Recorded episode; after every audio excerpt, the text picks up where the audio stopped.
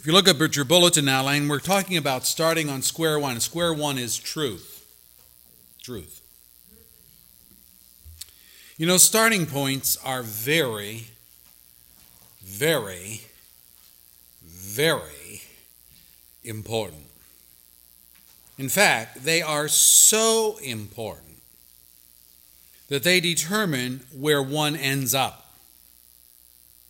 If one begins with truth and operates on that premise, you can go on to discover, to analyze, and to arrive at more truth.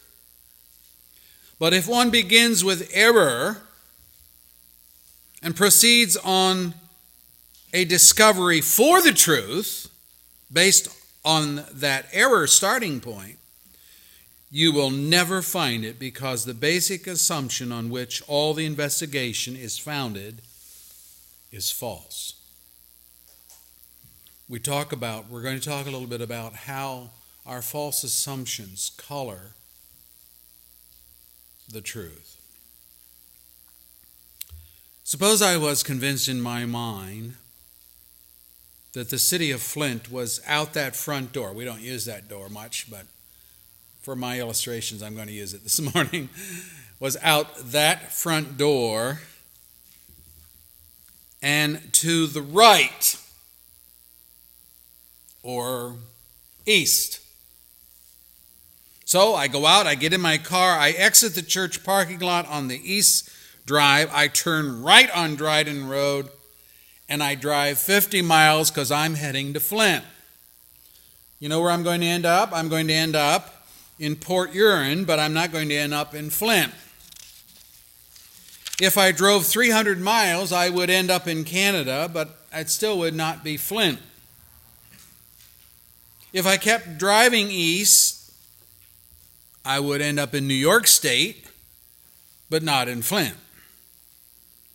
Maybe my wife, I can assure you she would, she would say to me, I think you're going in the wrong direction. But men can't be told where to drive when they're driving. If I believed with all my mind that Flint lay to the east of the church, I would keep driving.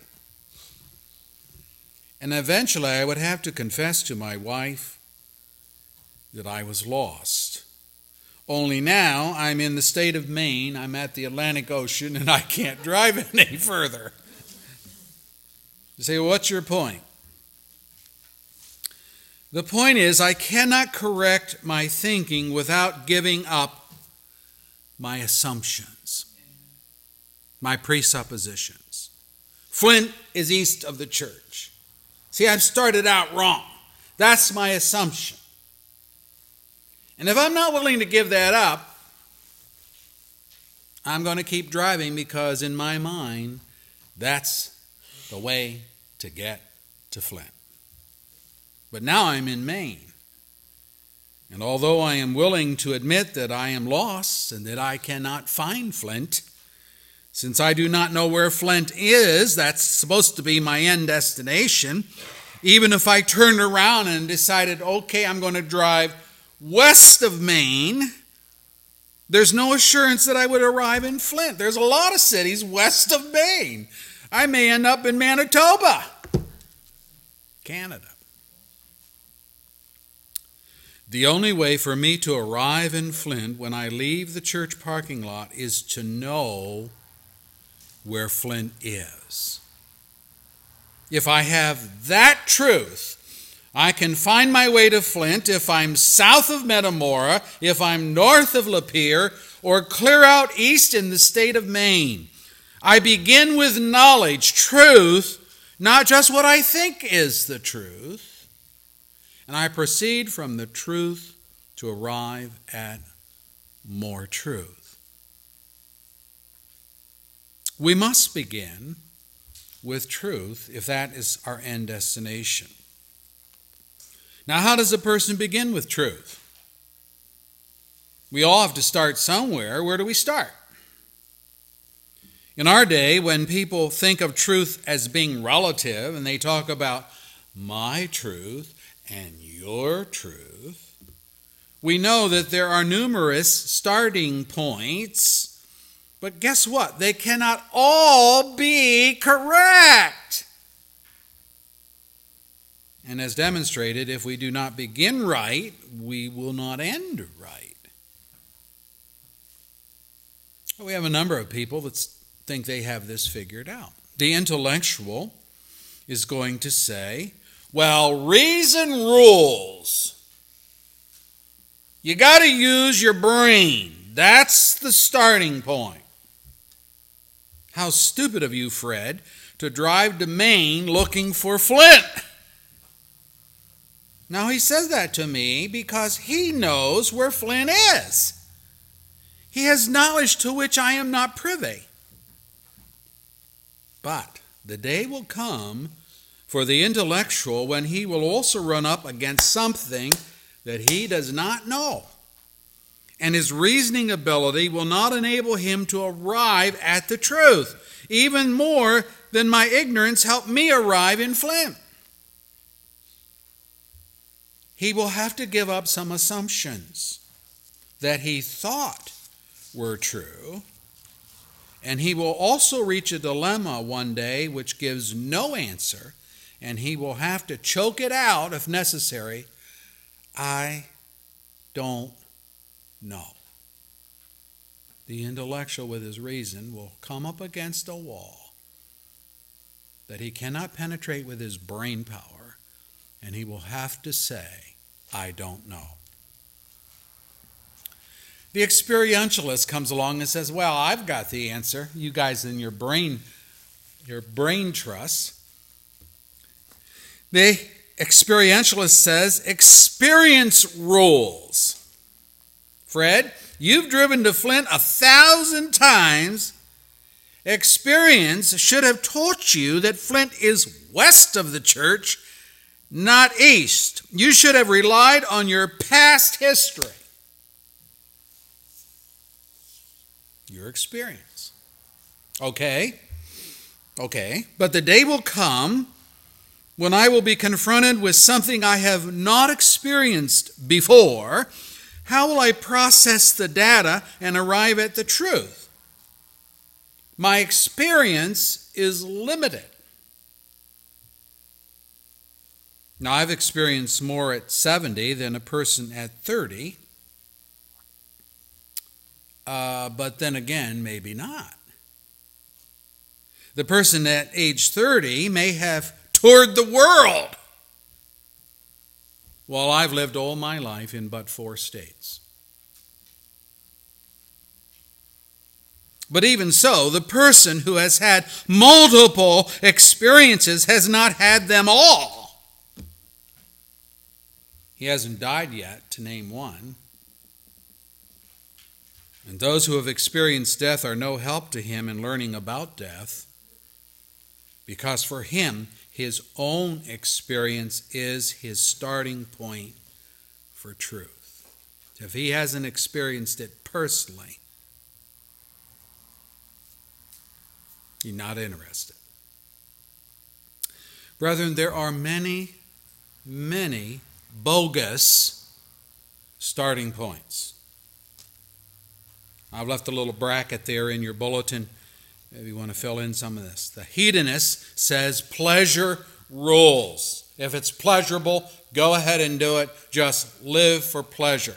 Don't worry about the morality of things. The relativist gets to says we get to make our own rules because there are no absolutes. So just make it up as you go and you're just accountable to your own rules. The postmodern says there are no rules. Live any way you want. And the pragmatist says it's a rule only if it works. I'm looking for what works workability. That's my one rule in life. Does it work? And then you will have people that come along and they say, you're all wrong with all these starting points. Just trust the experts. You don't know anything. Trust the experts.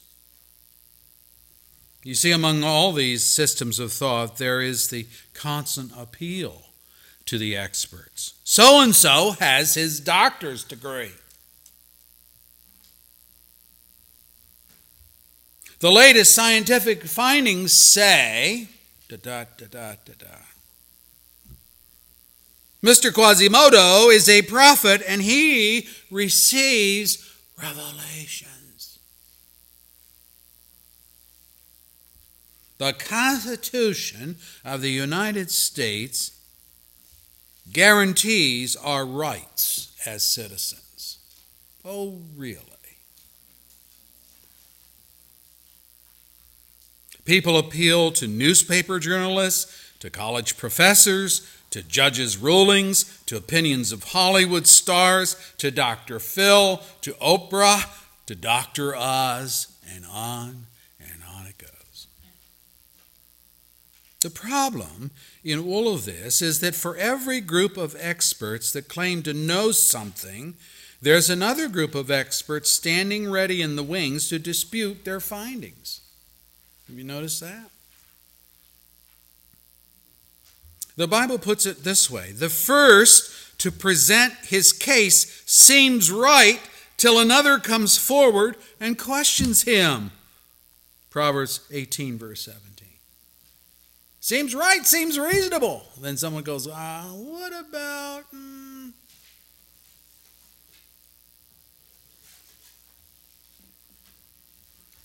Now, this is because all of the experts, I put them in quote, all the experts are fallible. They make mistakes. They don't know everything. They can't give an answer for every contingency. And in the end, they may have to make a calculated, oh, horrors, guess. And they may guess wrong as surely as they may guess right.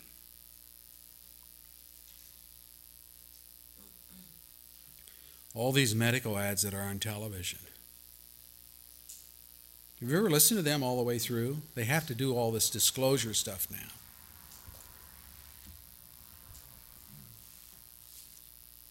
Going to go blind, deaf, have a heart attack, may cause death, but it'll help your arthritis. you know. The bottom line in all of this is that every, listen to me, every man made or human starting point to discover truth is flawed because it is hampered by finite, that is, limited knowledge, and it is colored by the bias of sin, which shapes all of the information and distorts it to suit man's godless purposes. Now, I have an illustration for you this morning. There's a bottle of water. Hope it stays there. And that stands for pure truth. Here's us. I took the label off so I won't get sued.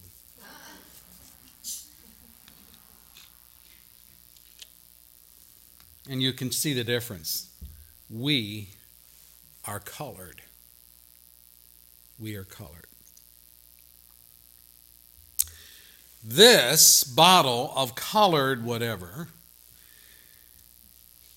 is man with his prejudices, his preconceived notions, his assumptions on right, wrong, good, bad. And it's colored because it means he's not neutral. You and I, this is you and I. No one is neutral.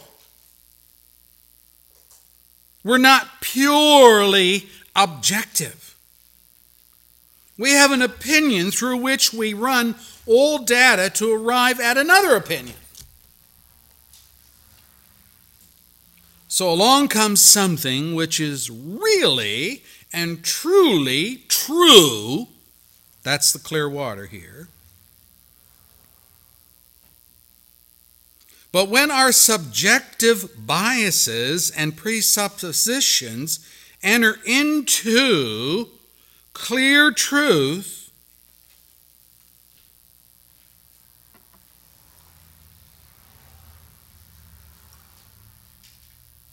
truth does not change us. We change the truth.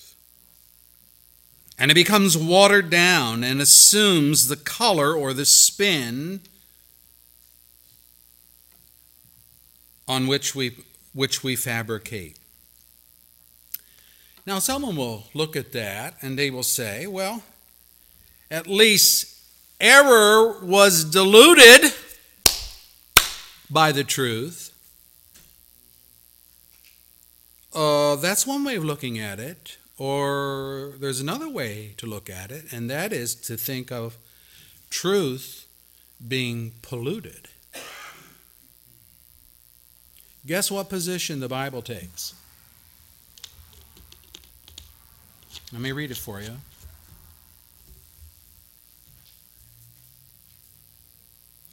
Paul writes, Do not be misled. Bad company corrupts good character.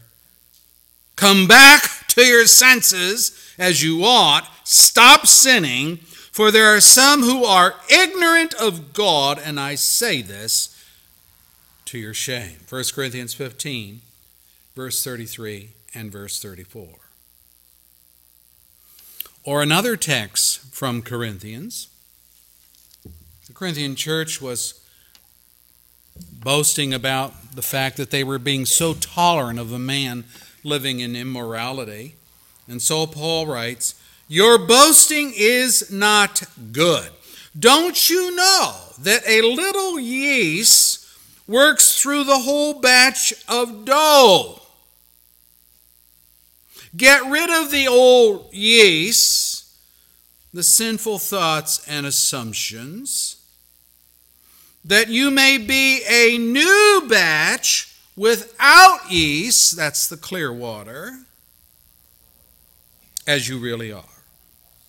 For Christ our Passover lamb has been sacrificed. Therefore, let us keep the festival not with the old yeast of malice and wickedness, but with bread without yeast, the bread of sincerity and truth clear water.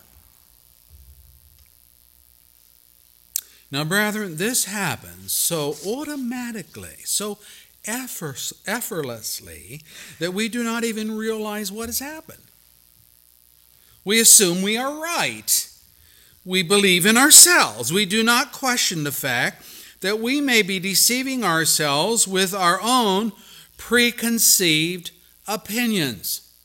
We don't see ourselves as already colored while we're trying to discover truth.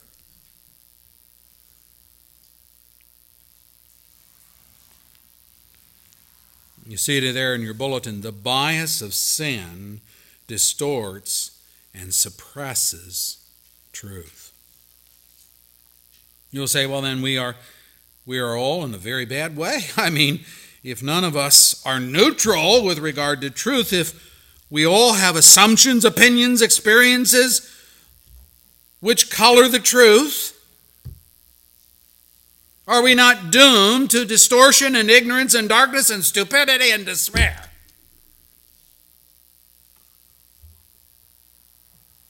And I, I would have to agree that if that were the end product, that would be the end conclusion. Every human philosophy ends this way.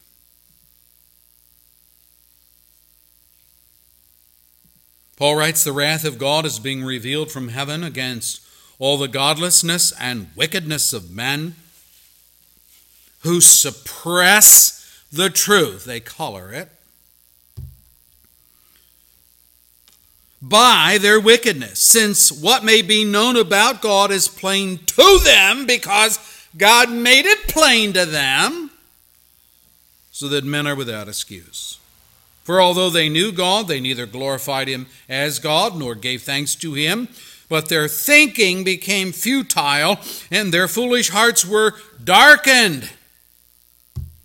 Although they claimed to be wise, they became fools. They exchanged the truth of God for a lie. Romans 1, verse 18 and following. What is he saying? He's saying mankind devoid of God is doomed to stumble, bumble its way through life, claiming to know when it doesn't know anything, following the way of the lie instead of the way of truth. Our starting point determines our ending point. If we begin with truth, we will find truth. If we begin with error, everything we think is the truth will be distorted by that error, and we will all end up in darkness. This was Jesus' point in the account he told of the two builders one built upon sand, the other built upon rock. And when the superstructure of both places were finished, it looked like both men had a true house. Looked that way. The final end of their effort, right? But the trial of the flood and the winds and the waves prove that the builder on sand didn't have a house after all. His starting point was sand. His ending point was a pile of twisted two befores. Think of Hurricane Sandy the other year and how it hit the Jersey Shore and all those beautiful resort homes. Picked right up, lifted off their foundation, built on sand. Wind and waves came in, just rubble.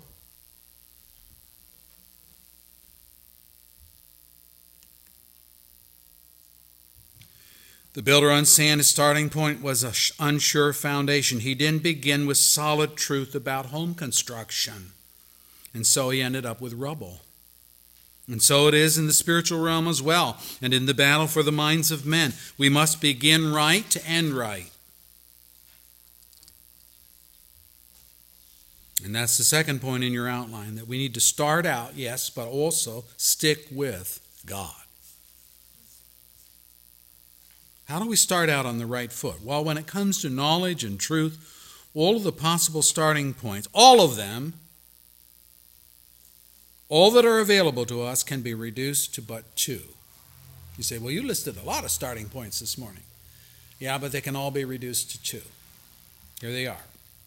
Either we we either we begin with fallible man's wisdom, reason, experience, and study, or we begin with the all knowing, infinitely wise God and Creator. The benefit to us in starting with God, as revealed in His Word, the Bible, is that God stands outside of our sinful universe and experience, outside of ourselves with all of our biases, and He speaks objectively about life and all that there is. What we are looking for is an authority, a touchstone, a foundation upon which to rest our worldview, our philosophy of life that cannot be refuted, which does not look to fallible fallen men to validate. We're looking for an infallible, irrefutable, ultimate standard of truth. Now, a standard is an agreed upon measure of the truth. I have a wristwatch on this morning runs by a battery. But when the battery starts to die, the wristwatch starts to lose time. You have an electric clock in your kitchen. If you lose the electricity, as we sometimes do in Lapeer, you have to go through the house and change all the clocks.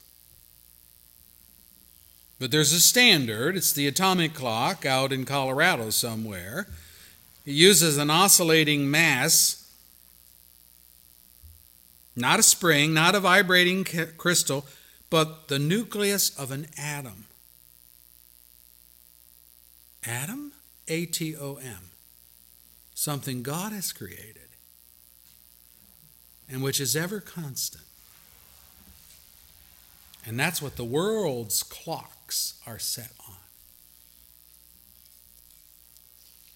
In the area of measurement, we have a yardstick. What's that?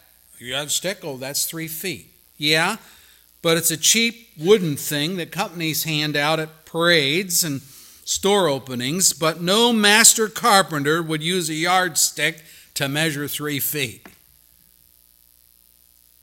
It's not a good enough standard. He's going to use a tape rule or a laser rule. A shop worker is going to use a digital readout to four decimal points for precise cuts.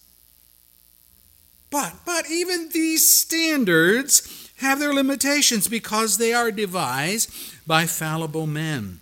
We live with them and we function by them because for most of us, we're not looking for perfection. We're just looking for functionality.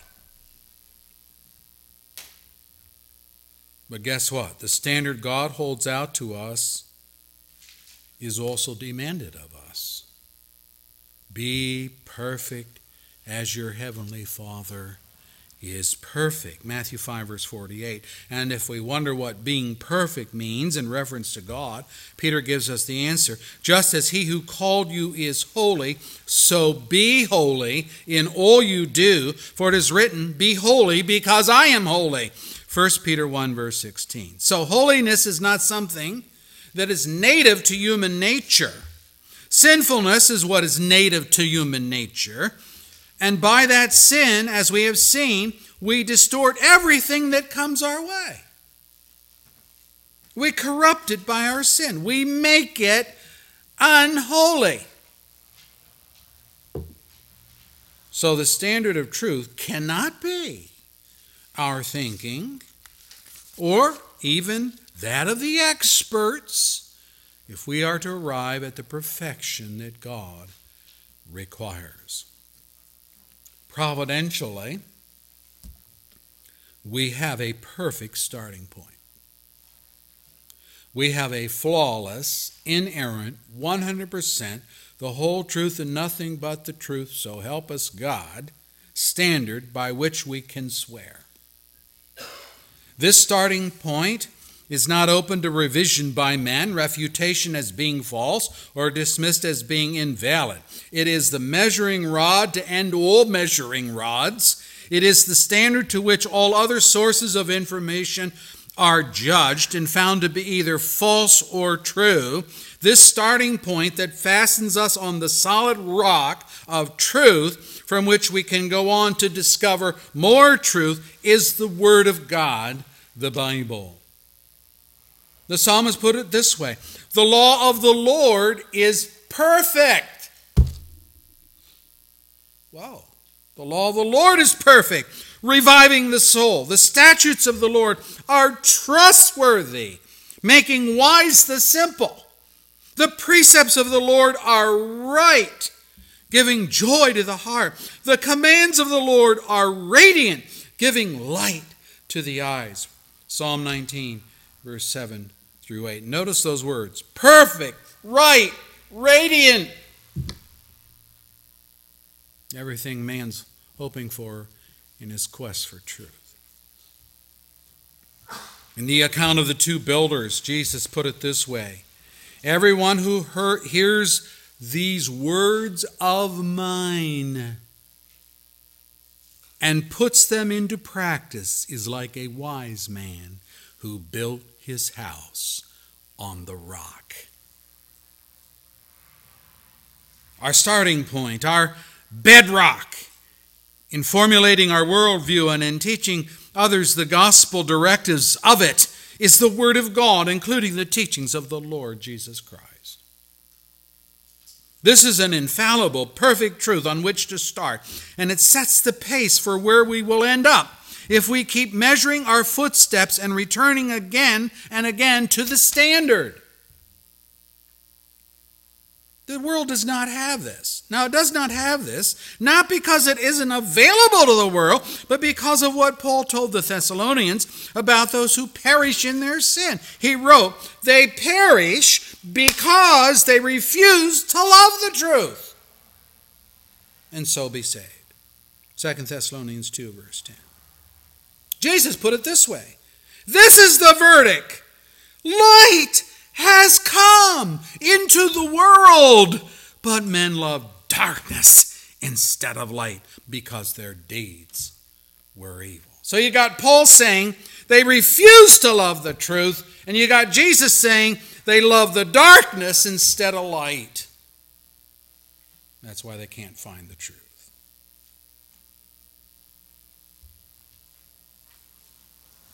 This is the effect of the fall, the fall into sin. Prior to sin, Adam and Eve gladly acknowledged God as their reference point for what was true. It was God who determined for them what was right, what was wrong, and they concurred.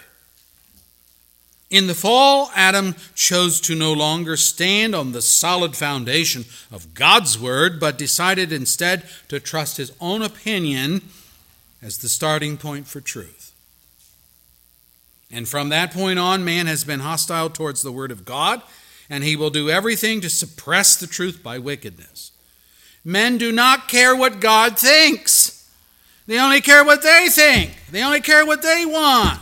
They only care what, about their ideals and their goals and how to accomplish those things.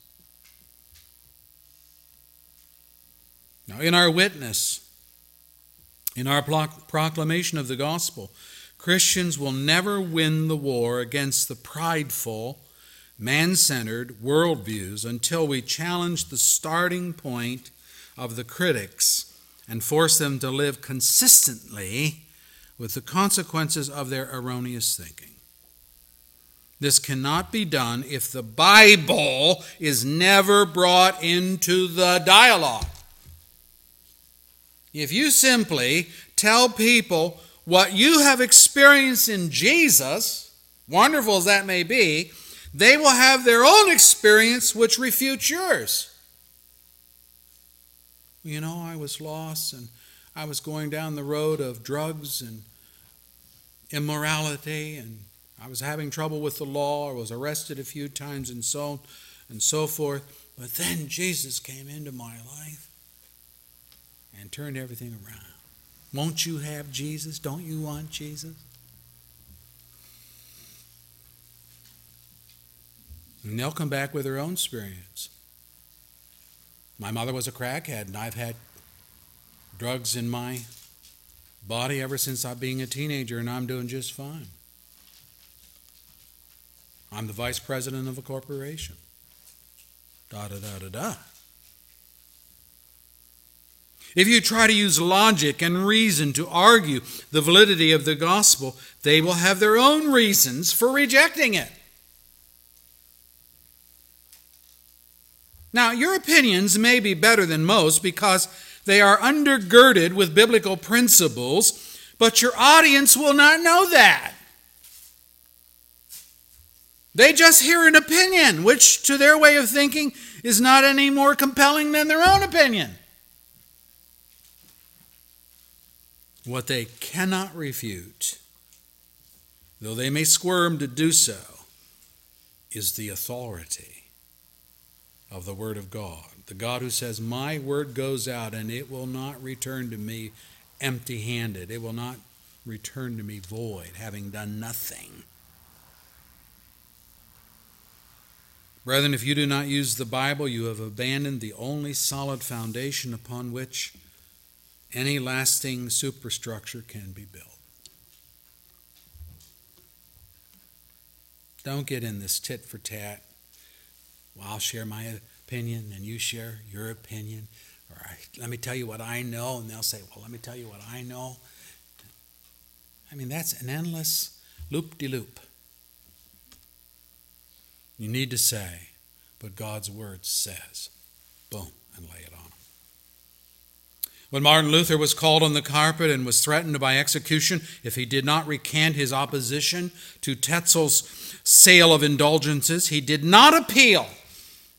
He did not appeal his position to church tradition. He did not appeal to the expert testimony of church theologians. He did not appeal to the latest scientific findings. He did not appeal to the established creeds of the church. No, to none of these things. Instead, he appealed to the Word of God, saying, Here I stand, I can do no other. And guess what? They didn't know what to do with them.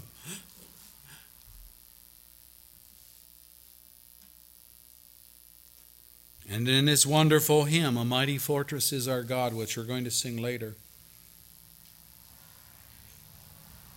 he speaks of the devil and the devil's lies, and he says, Though this world with devils filled should threaten to undo us, we will not fear, for God has willed his truth to triumph through us. The prince of darkness grim we tremble not for him. His rage we can endure. For lo, his doom is sure. One little word will fell him. That word, above all earthly powers, no thanks to them, abideth. The Spirit, the gifts are ours through him who with us sideth. Let goods and kindreds go this mortal life also. The body they may kill. God's truth abideth still. His kingdom is forever.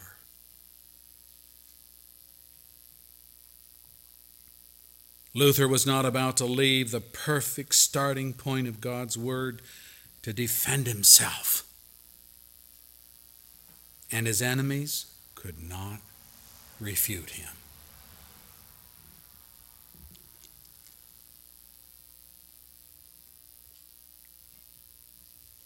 Now that brings us then to the corrective word to young Timothy and to us that we have in our text.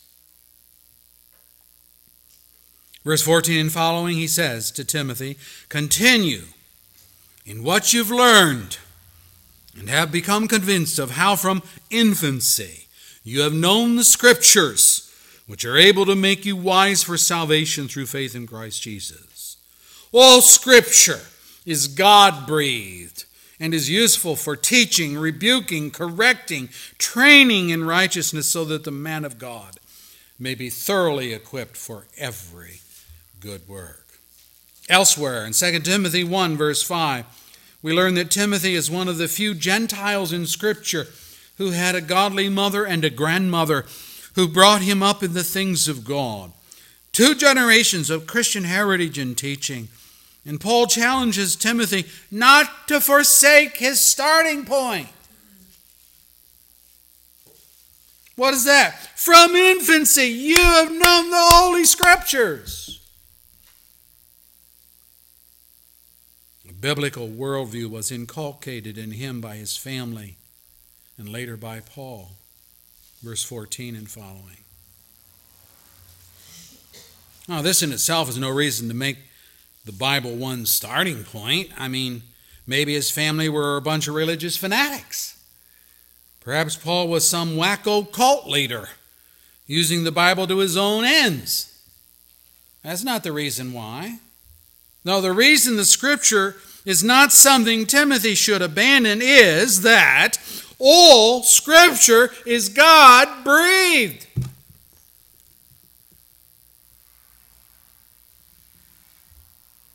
Forgetting the human agents that God employed to write his words down, Paul goes directly to the source of the words and of the thoughts, which is God.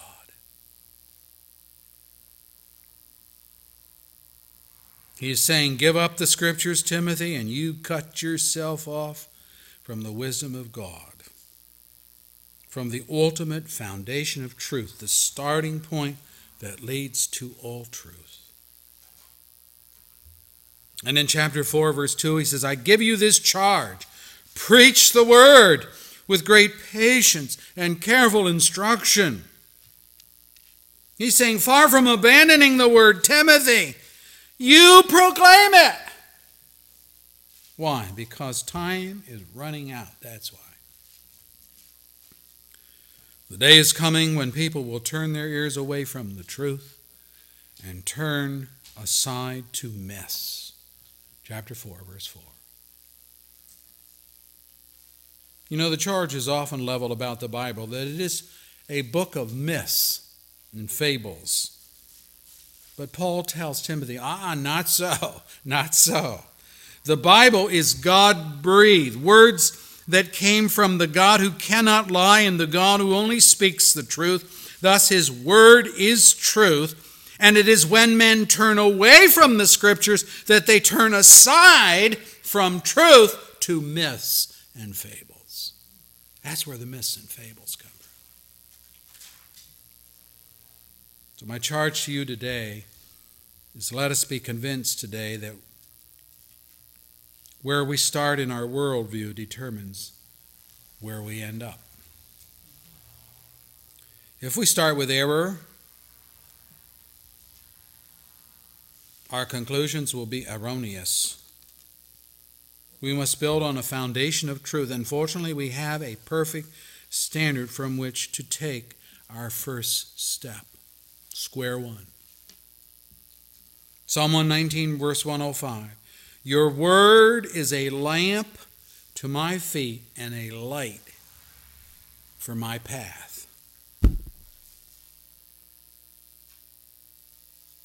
Psalm 36, verse 9. With you is the fountain of life, and in your light we see light.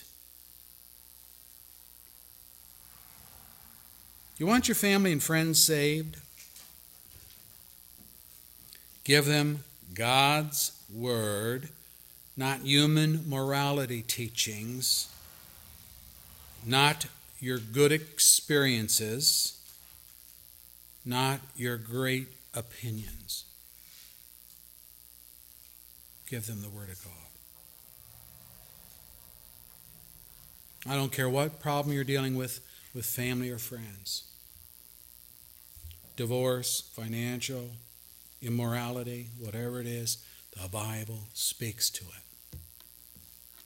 Well, you know, 1 Timothy 4, verse 4 says, well, you know, Romans 1 talks about that sin of immorality. Here's what it says. Well, you know, here's what the Bible says about disobedience to parents Ephesians 6, verse 1 and 2. You go this route, I'm telling you, you will have put within the Spirit's hand a sword that reaches to the dividing of soul and spirit. But if you go the route of man and stories and experience and opinions and quoting the experts, you will not win you will lose because there's always somebody else to refute what you have to say. But they will not argue, cannot argue with God's word. It's miraculous the way this works. Lord Jesus, help us to see the truth of your word, the power of your word. We begin on square one. We begin with the truth. And by your grace, we end up with truthful conclusions. We discover more truth. And yes, as we go through life and as we wrestle with the problems of life, we get off track. But if we keep coming back to the Bible as our touchstone and we touch down again on the solid foundation of your word, it will have a corrective effect. It will pull us back off that error, back off those conclusions, and bring us back into right thinking and right actions. Help us to do that, Lord. We are concerned about our lost family and friends and neighbors. We have decided we won't argue with them, but we're just going to share our testimony. We're just going to share our experiences. Well, likely they'll nod their head in kind of a pleasant way, and they'll say something like, That's good for you.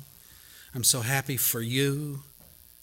But Lord, it won't make a dent in their own conscience because to them it's just your opinion.